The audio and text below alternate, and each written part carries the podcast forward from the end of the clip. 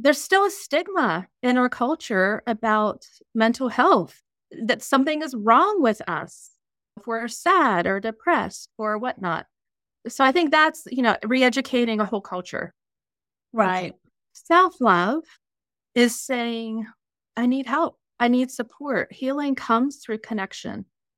And often if we don't know how to heal ourselves, and many times we don't know how, we need another source, God, a friend, a professional, you know, a family member or whatnot to help us through it. Are you burned out, overwhelmed, not managing stress well? Have you lost that fire for a profession that you loved?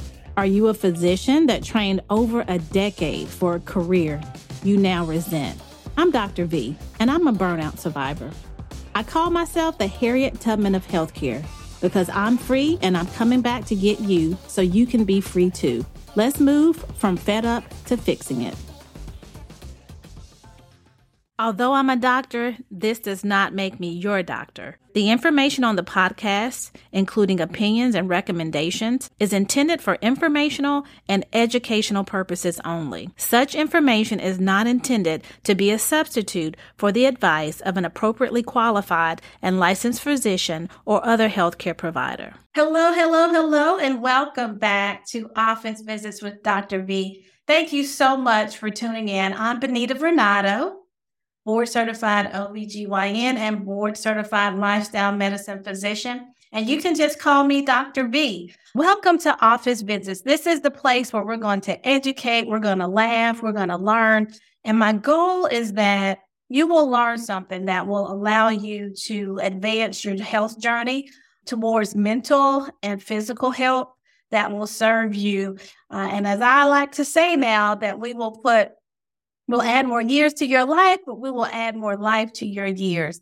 Uh, so we are expanding, guys. We are growing. We're on Instagram. We're on Facebook. Now we're on TikTok and YouTube. So please, please, please uh, subscribe and like. Leave us a good review. Uh, if you have any feedback, you can also share that with us as well. Uh, and also Office Visits with D R V dot com if you want to reach out to me or if you want to learn more about my guests. Obviously, all of our information is thorough and it's in the show notes. So, guys, you know I'm working on lifestyle medicine and we're talking about uh, mental health today, and we're talking about love, and we're talking about wellness. And I have a wonderful guest. Uh, you guys know I don't just bring anybody on. I don't just bring anybody on. And we are, we're on similar paths. We have a similar focus, similar interest. And so it is my pleasure to introduce to you all Nicole Michelle Epple, P H D. Nicole Michelle Epple, P H D. Hello, hello, hello. Hi, Doctor V. It is such a pleasure to be here. I'm so excited. Uh, I'm finally glad to get you here on the podcast. Absolutely. And I know we're we're Doctor Love now, so. Uh, before we get into that, let me just have you introduce yourself to my guests and tell them more about yourself and what you do. Okay, so my name is Nicole Michelle Epple, and otherwise known as Doctor Love. Currently, I am a teaching professor at the Pennsylvania State University. I teach writing and rhetoric. Uh, my specialties are in literature and criticism. And I often look at the intersections of sexuality and spirituality, and looking at health and wellness and um, the state of flourishing through a holistic lens. Mm-hmm. I also have a private practice in which I do counseling and coaching um, and a lot of healing, holistic healing arts as well. So I'm a practitioner too in that sense. Yeah, so you're a practitioner, and I know we're going to get into it. We're going to talk about trauma and healing. But one thing I love about your message is that love is really integral to, to what you share and are promoting. Tell us a little bit about why love is so integral to our physical and mental health. It's really been a process of my own just personal transformation. You know, we're all familiar with love. We all know what it is. We throw the word around all the time. But as I've gotten older and have experienced more, the depth and the true truth that love is, the understanding of it has just grown and grown. Mm. And, you know, my view of our world is that nothing is absolute. We are changing, our bodies change, our cells change, nature yeah. changes, our whole galaxy is in this flux of constant change, but love is absolute. Mm. And God is love. Mm. So when you think in algebra, is means equals. It's both sides are the same as. So God is love. Therefore, love is the only absolute. Mm. Wow. And it, yeah, it, it grounds everything. It infuses everything. And that's what makes us feel alive. Now, you're really, you're Doctor Love for real, for real, right? You're not just, because you talk about love, you're not calling yourself Doctor Love. Is that correct? You know, I that, that name is also for me. Yeah. You know, it, it's it's a banner, it's a mantra for me as well, that this is who I am. This is what I need to hold on to. Um, mm-hmm. This is what I want to spread. Yeah. This is what I want to teach people about. This is what I want people to experience. So you really have an interesting story. Um, usually, and, and like myself, you know, we're young, we go to college, we get our education in at first, and then we go off into the wild, wild west and live happily ever after. But your story didn't actually start like that. So tell us a little bit about, you know, kind of your evolution story and how that led you to where you are today. Yeah. So I got married when I was nineteen. Um, now that my daughters are older than nineteen, I can hardly believe that. I was really young. It, yeah. So I got married. Um, I had my first child when I was twenty-two and had, let's see, four more babies after that. I was very, very blessed and privileged to be a stay-at-home mom. Mm. So my husband worked, um, he had his company, I did his book work, um, bookkeeping and whatnot, and I homeschooled my children, um, had lots of help. So I firmly believe, you know, and if you're able to get as much help as you can, I think that I have hired every one of my relatives and friends that I could, one way or another. It's what that business line too, you know? Yeah. Um, And then when my son was eighteen, uh, he had an appointment at a, at a college, actually at Penn State Altoona, where I'm from, where we still live, with the registrar's office, and to talk about him enrolling at Penn State. And I went with him, and after the meeting, we walked out, and he said, you know, Mom, I just don't think that's for me, college. Mm-hmm. And I left thinking, it is for me. I'm going. and it's and I did. That was in the spring. I was forty and I went to college, and wow. I, I didn't look back. I went to college. It's so great. So what was it when you said that is for me? I mean, you're forty years old, mother of five, you've been a stay-at-home mom, what you enjoy and love. What was it about that experience? And what made you think that you could go back to school at forty? Because I know the culture wasn't saying go back to school at forty. Well, let me answer the first or respond to this, the last part first. I never had it in my mind that I couldn't do it. All right. I like that. I'm a, I'm a voracious, um, voracious learner. I'm so curious. I, a lot of it stems from my reading. You know, I've always read my entire life, and I've always taught in one way or another. I had led women's groups since, gosh, whatever, twenty-five years ago. So, and then I'd led teen girl groups for teen girls. So I was an educator at heart um, my entire life.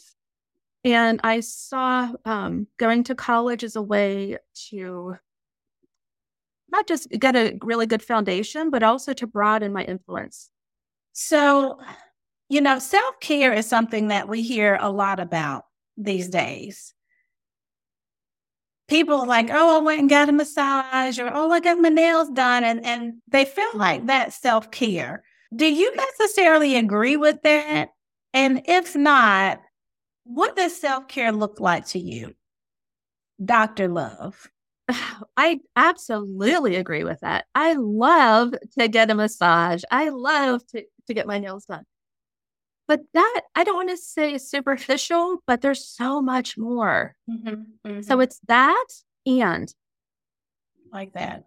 And if I could say maybe in a sentence about self-love, it's really taking the time and the energy and the space to nurture your soul and your body and your spirit. Mm-hmm. So for my listeners, how can they do that? How can they nurture their soul and their spirit?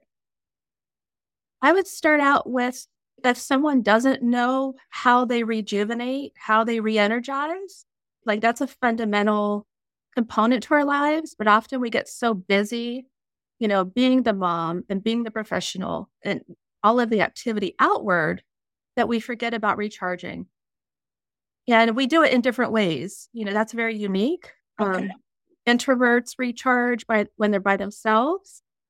And extroverts recharge when they're with others. So I think that would be the very first fundamental step is, how do you recharge?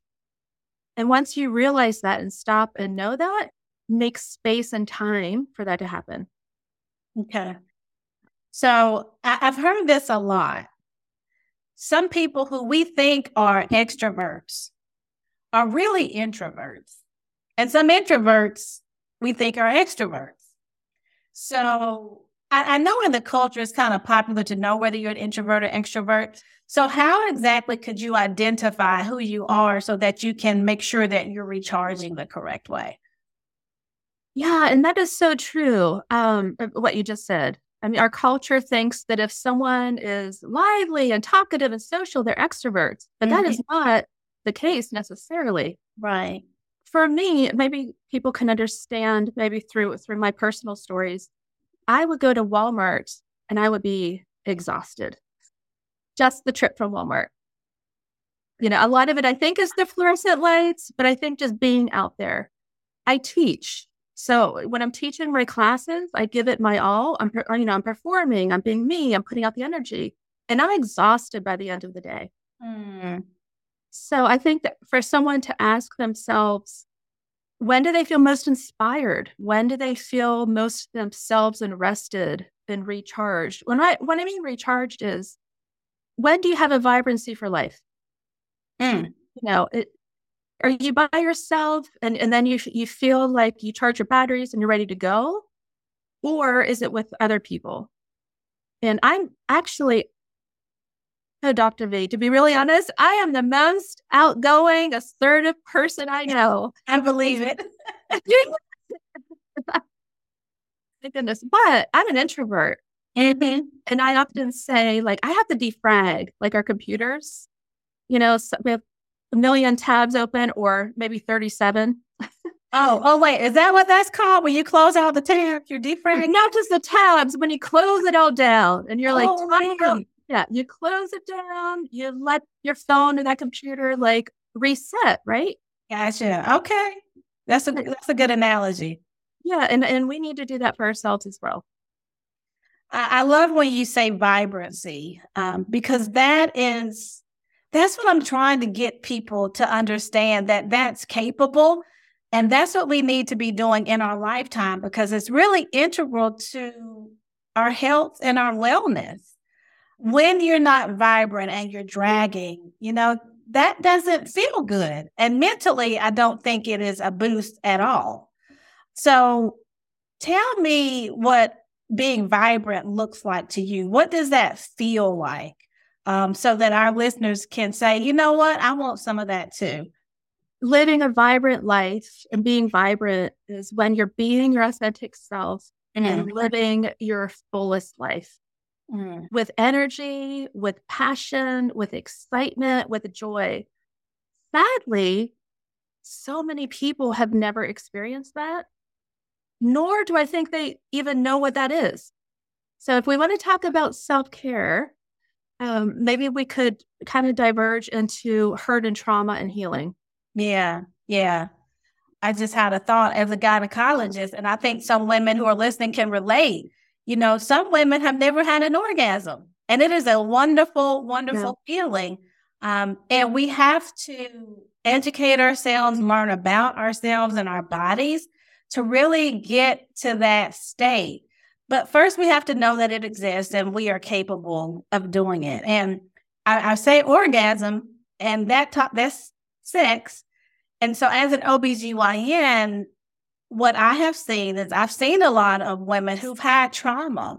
Uh, the current statistic is one out of four women will be or will have been sexually um, assaulted in some form or fashion, uh, one out of four. And that's a trauma that a lot of women um, will never talk about. And as an O B G Y N, I, I pick it up because I'm doing a very sensitive exam that may trigger some of those memories. Tell us um, the work that you've done around uh, trauma and self-healing and um, how how important that may be for the listeners. Oh, it's a lot to unpack. And it, it is. It is. Heavy. And, and let me just say before I start, there is healing and there is hope for healing, and it does exist. You know, you, you just That's mentioned good. About women. And, and, you know, statistics show that a lot of women think that they've orgasmed, maybe once, right? I mean, you don't know what you don't know. Right. So right. That's all imperative, you know, for, for us to speak and say, but it does exist. Have hope. Mm-hmm. Mm-hmm. Yeah. And adding to that statistic, um, the United States Department of Health and Human Services states that up to ninety-nine percent of women in the public mental health, you know, getting help, have been traumatized, have been traumatized in one way or another. Mm. And even though, you know, one in four is still too much. I mean, I think that sexual exploitation and sexual abuse, they are pandemic. Right. It's, you know, in a in a negative, pejorative way, it's imminent. Yeah. Yeah. You know, twenty-five percent of American women will, will experience that. And yet, exploitation, it's everywhere. I mean, I don't think there's one of us um, who haven't haven't been exploited. And men too. Right? Men, absolutely. Men so, around. Give me, give me some. I need to know more about that, because if you asked me if I thought I had been sexually exploited, I wouldn't say I had been. So fill me in. Well, what does that look like when you've been sexually, when you are being or have been sexually exploited? Well, I think our American culture is so over-sexualized. Okay. Even though no one really talks about the greatness of sex too much, right? It's in our face everywhere. I mean, starting with Disney shows for little kids. So exploited to me would be, oh, walking in a parking lot and having men stare at you because, you know, your your breasts, your shirt shows your breasts. Mm. Mm. Okay. It can be as simple as okay. that. Okay. Well, then I've been sexually exploited. Absolutely. You know? Yeah. Absolutely. Okay. All right. So when we have these traumas, and, and I have an answer for this, but I really would like to get your input, Doctor Love. When we have these traumas and we don't deal with them and we don't go down that journey of healing, how does it show up in our lives? What things are happening that are a result of this trauma um, that we might not be aware of? Yeah. Could I just first lay out a definition of trauma? Please do. Please. Um, do. So th- that's what I've studied in my in my work is trauma, and I've studied it in interdisciplinary means. So it depends on who, like what field they're in. That's the definition they give. So medical doctors talk more about the physiology of trauma.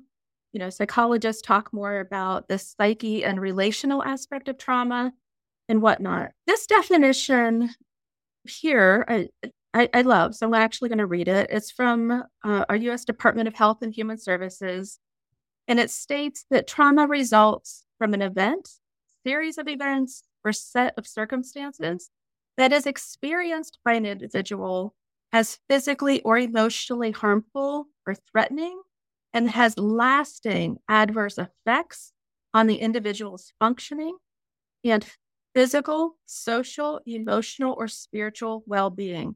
Mm. Wow, right? That's comprehensive. Yes. So trauma isn't the events. It's how that we, our bodies, our our whole, I, I like to say soul, experience it. And again, that's a very individual, individualistic thing. Okay. Um, so now I need to go back to your question. Yeah. So if we don't deal with the trauma, how does it show up?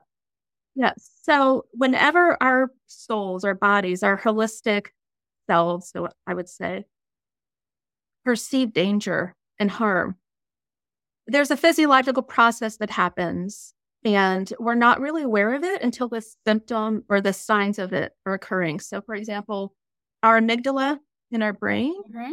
you know, that fight or flight, fawn or freeze mechanism um, that's about survival, it kicks in. So our whole, you know, sympathetic nervous system and parasympathetic ner- nervous system start to kick in, and all these things start to happen. So adrenaline increases, you know, our heart beats increase, our prefrontal cortex, our rational thinking really goes offline. Mm. We're mm. in survival state, you know, so our bodies experience it first, and then emotions, and then our thoughts and rational thinking come back after the fact. But if we don't process out that trauma, then it stays in our bodies and our cells. And, you know, epigenetics is now showing us that we take on the trauma of generations. It really mm-hmm. is in our cells. It's part of us. Mm-hmm. Um, and that's not often understood. But Peter Levine, he's he's a forerunner, a pioneer in this field. Yeah. You know, and he's has pointed out what's been there all along, that in nature, you know, the animals have been created in such a way that they can release trauma. So when, you know, a carnivore is chasing, I don't know, let's say a gazelle or a zebra. Okay. Well, but the carnivore, for whatever reason, isn't successful. So that gazelle or zebra still lives. Immediately, they just shake all over. It's like an instant shake, their body, like these tremors. And that's releasing the cortisol and the adrenaline, and it's processing out. It's moving all that out of their bodies. And then they just skip off and live their beautiful, happy lives. But human beings, we don't do that, do we? We often don't know how to heal, or we're often ashamed. So in sex, sexual abuse, I mean, that that's the shame. So we actually put more on ourselves, and and we close in and we collapse inward. Um, and uh, it, it's a sad thing. It, it's it's because it's so harmful, that trauma. Yeah, when you talk about the shaking, uh, another O B G Y N reference for, you know, women who've had babies that are listening, the shakes that you get immediately after delivery. And, you know, you have so much adrenaline pumping through your your your veins. It's just like you can't stop shaking.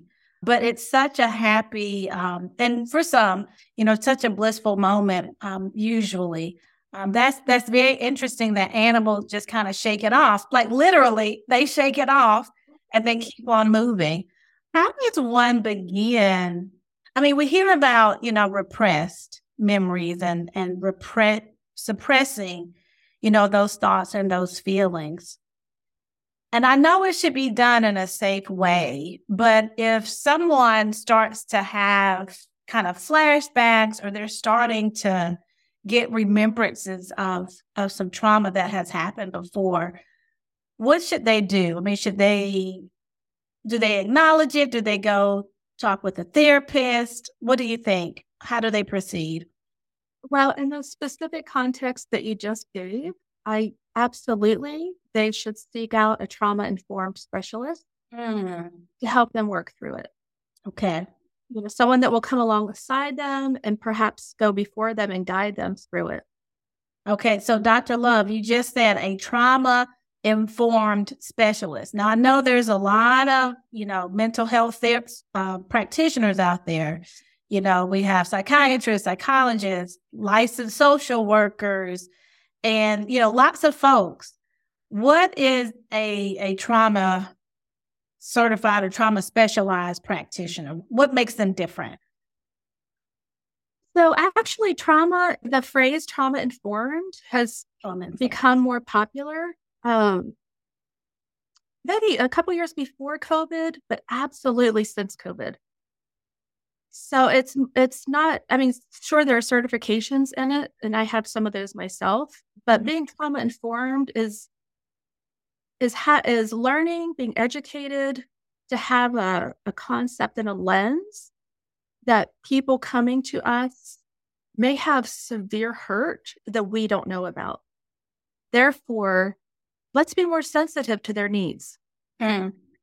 So the the trauma informed, it's being incorporated into, not enough, but it's starting into our prison yeah. systems, um, public yeah. educational sy- systems, you know, in um, continuing education for social workers and all through the medical field and social science fields.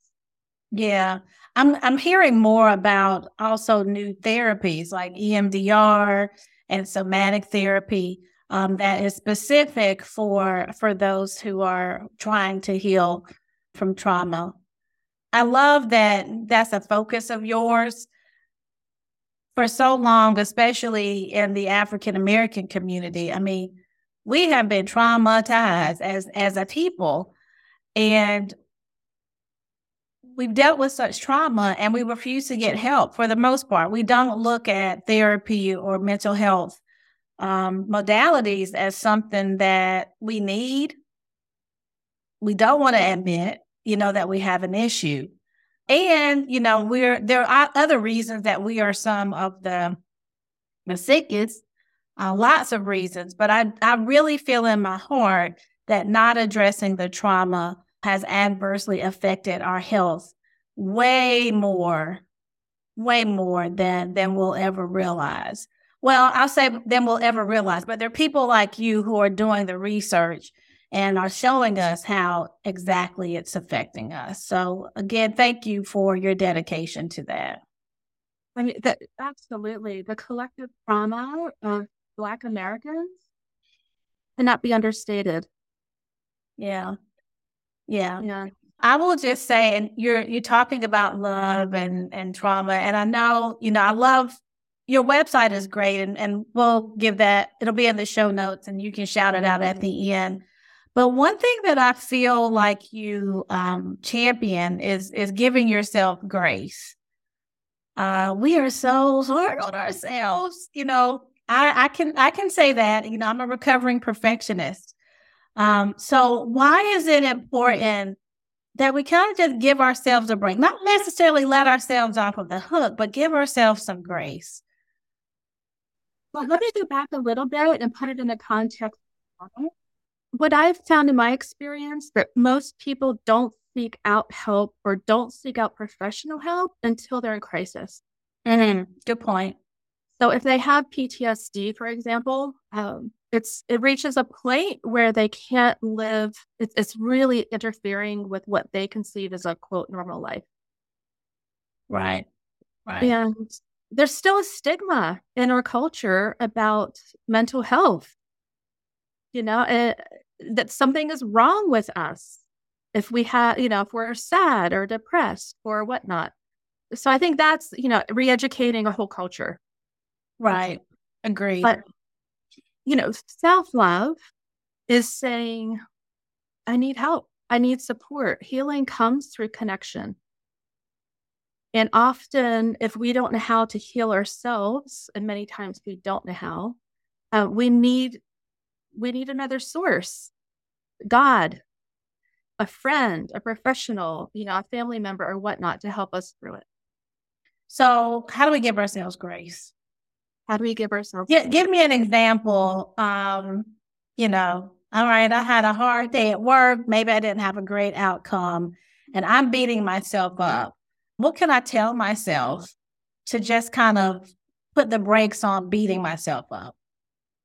Well, in the context of perfection, uh, humor. Oh, I love it. Uh, Nicole, get a grip. You're really not all that. No, you're not perfect. So why do you try to be? Yeah. You know, so giving ourselves grace, you know, giving ourselves that allowance to be who we are, to really be us, to do you, you know. Oh, to being ourselves. But, oh, man, uh, that that actually is a whole nother show about being authentic. Um, I, I want to inject, I really wanted to talk about this with you, and I, I'm not sure if this is the right place, but imposter syndrome. Ah. Imposter syndrome, perfectionism, oh. giving ourselves grace. I do think this is a good time to talk about it. Give us like what your definition of it is and how we can start to get over it. Well, what just came to me, am I allowed to swear? Okay. You know, for me, it's been, you know, coming out and doing the things that I want to do, like even, you know, being a public figure, so to speak, right? Even doing this podcast, for example, in public. Mm-hmm. Well, you know, that voice in my head, who do you, who in the hell do you think you are, right? Mm-hmm. Mm-hmm. And, and like taking humor and being aggressive and saying, shut up. It's that inner critic. Mm-hmm. You know, shut up. And actually for me, what really does help is that when my eyes are focused on me, my eyes aren't focused on helping. Ah, that's good. Yeah. So good. Who, who are the people, you know, who who I really want to help? You know, I if, if I wait till I'm perfect or knowledgeable enough. So for me, a lot of it was being knowledgeable enough. I mean, I have so many certifications, girl, with on paper. And like people around me are like, just get out there and start doing it. That imposter syndrome, right?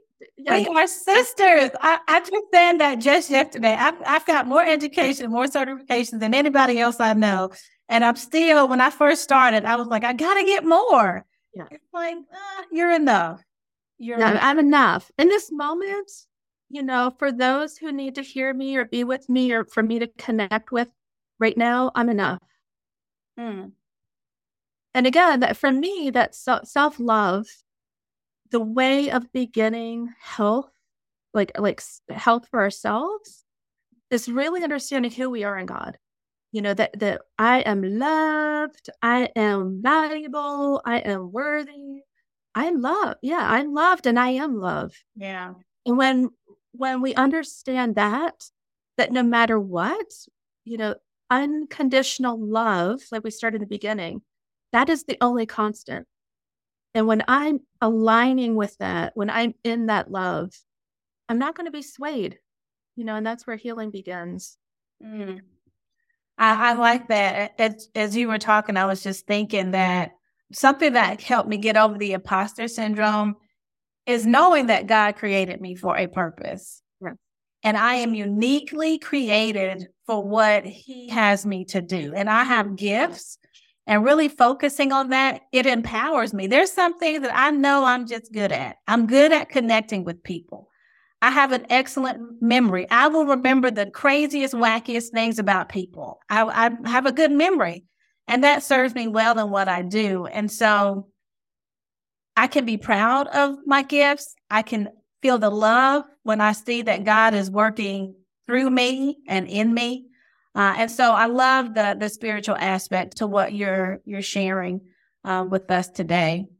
This is kind of an off question. What is probably one of the toughest things that that you had to deal deal with in life, or one of the toughest things that you had to overcome, and and and how did you do that? Yeah, so I was thinking um, this morning, getting ready for this, what I wanted to share, what, what I should share and whatnot.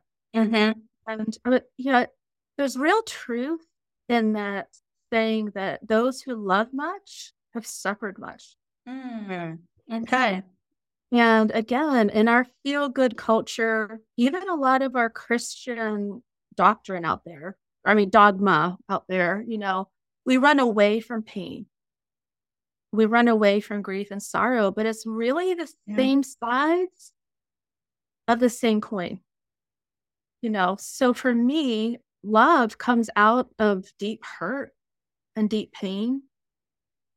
One of the heart. So I did, I had lost a baby when I was, or the baby was twenty weeks just in gestation. Mm. And so that was difficult, but it was far harder. You know, I, I only knew that that baby, what, maybe sixteen weeks or something, you know, seventeen weeks. Mm-hmm. Well, but it was far harder when I lost my son, who I've known for twenty years. Mm. And it was sudden, you know, not expected. And, you know, grief now, it's a part of me. It's a part of my makeup. And yet through deep sorrow and grief, oh, do I know love in a different way, in a more profound way than I ever did before. Wow. Oh, wow. So that that's by far the most difficult thing I've been through. Yeah. And that occurred um, almost eight years ago. Yeah. That's probably one of the toughest things, to lose a child. I I mean, that for me, oh, you know, I don't know toughest. I know people say that, and I do believe that's probably so.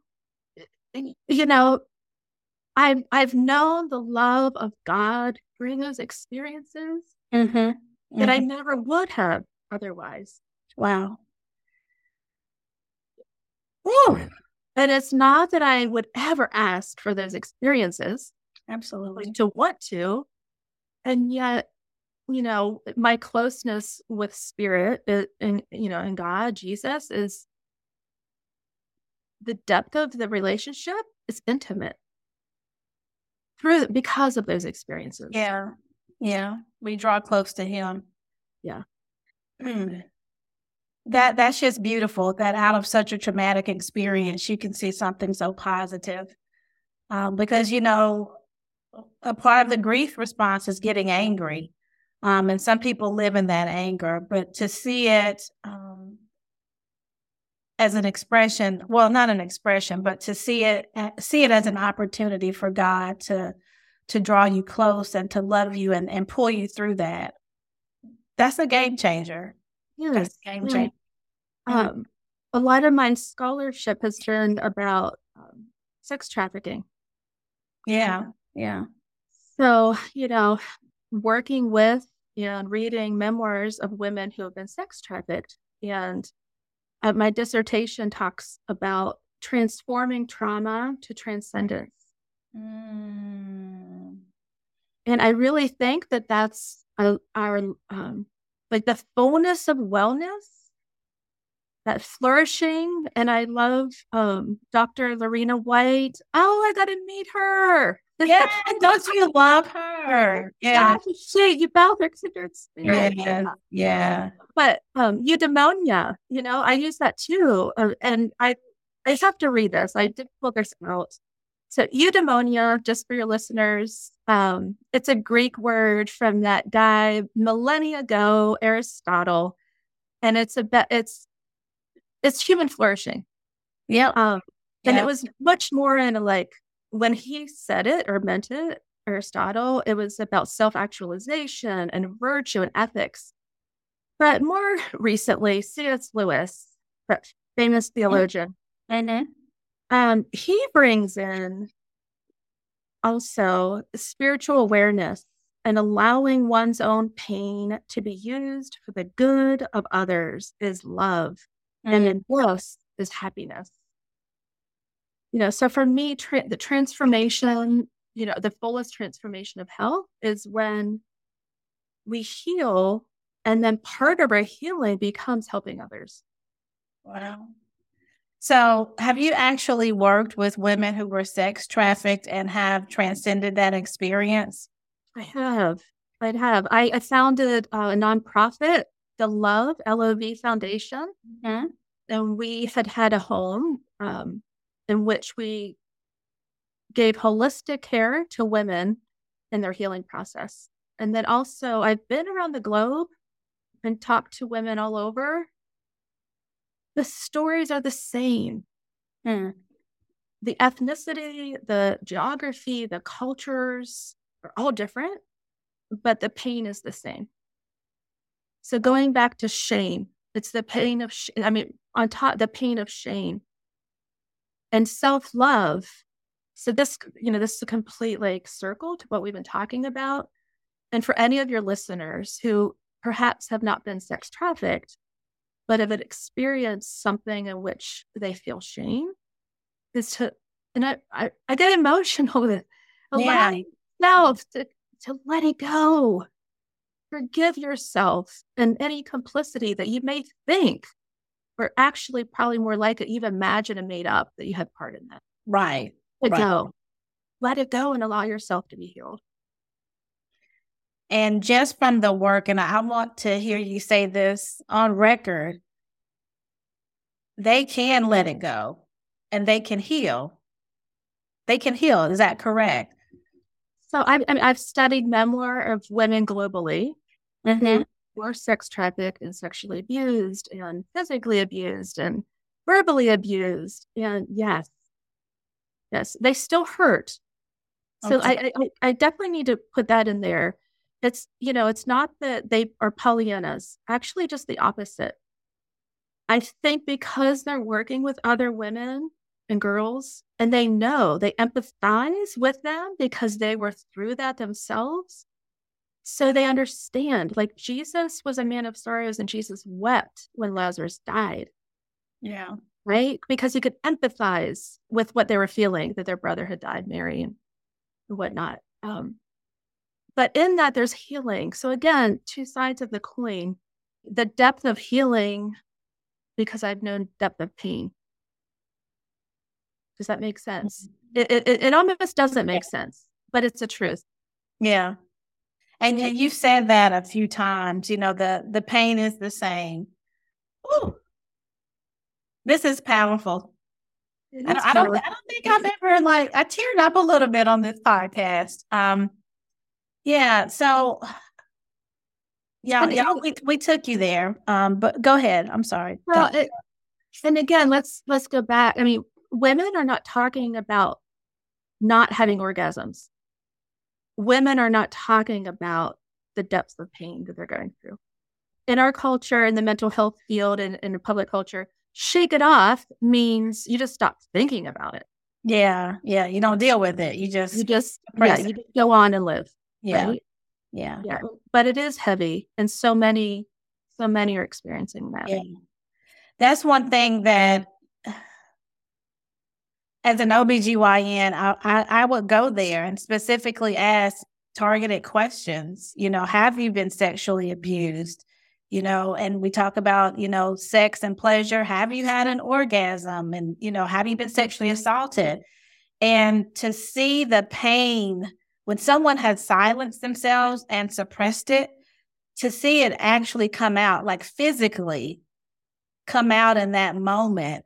Um, uh, and I've, I've said it a few times, we've had to, we've had to step out, you know, leave, let the patient gather themselves. I'll go on to another patient. I'll have my medical assistant sit with her and we'll come in. I mean, it can shut that room down for thirty, forty minutes because that pain just kind of bubbles up. Um, but, you know, just to put a, a happy note on this, once you get that out, there's freedom in that. There's definitely freedom in that. We've got a problem, y'all. There is too much to do and not enough time. Your personal life takes a back seat to a profession that you have spent decades training for. Your calling seems to be burdensome in a system that does not prioritize your well-being. You do not have to live this way. When you take care of patients, who takes care of you? I'm Doctor V, a burnout consultant, and you need me as your personal coach. I take care of the healthcare provider that takes care of everybody else. Go to office visits with d r v dot com and click on the coaching tab. Schedule a free discovery interview so I can learn more about the life that you need to be fulfilled. So, you know, we're going to close our episode. This has been so great. Nicole Michelle Epple, P H D, Doctor Love, leave us with, with some positive and hopeful news that you can share with the listeners. So you are worthy to be loved, and you are valued, and you are perfect just the way you are. Mm. Believe that. Believe. Believe. Believe, Believe that. Well, thank you so much again for coming on. How can my listeners um, follow you or get in touch with you? Yeah, I would I would love to connect with your listeners, because if they align with you, I know I will like them too. Absolutely. I have great listeners. Yes. Presently, my my website is Nicole Michelle. So Nicole has no E, so nicole michelle dot com. I'm right now, I'm putting together Doctor Love. So Love has no E either. Um, so doctors love dot life. Um, you can also reach me. Um, well, actually, if you go to the websites, they'll be able to see. Yeah, I'm on Facebook and Instagram as Doctor Love. And, and that's Doctor L O V. L O V. Okay. Yeah. L O V, no E. L O V, no. L O V, no E, and Nicole has no E either. I'll be saying that the rest of my life. Well, we're going to close this out. All of the ways to contact Doctor Love will be in the show notes. And, uh, you know, guys, for those who are listening, I know this touched on some things that, you know, people don't really talk about. I hope this might have stirred up something in you, or if you know someone that might be dealing with something um, that we've addressed today, please uh, share this episode. You can hit the two little buttons up in the right-hand corner. Then there's a whole little menu of things you can do, and you hit share, and you all you have to do is just send it to them via text. We need to get this out into the world, and women uh, need to to to let go of the shame and the pain. And so again, thank you so much for uh, being a guest on my podcast. It's been wonderful. Thank you for this office visit. Yeah, you're welcome. You're welcome. Thank you for coming to my office. So. Guys, we will be here every Tuesday. Every Tuesday morning, we're launching a new episode. And again, uh, we are now on TikTok and YouTube. So if you want to see what Doctor Love looks like, just go on over to YouTube. All right. We'll see you next time. Bye. Thank you. Welcome. Thanks for listening to Office Visits with Doctor V. I would love to stay connected. So please follow me on Instagram and Facebook at Office Visits with Doctor V and on LinkedIn at Benita Vernado, M D. Share this information with your friends and colleagues. Like and subscribe. You know the drill.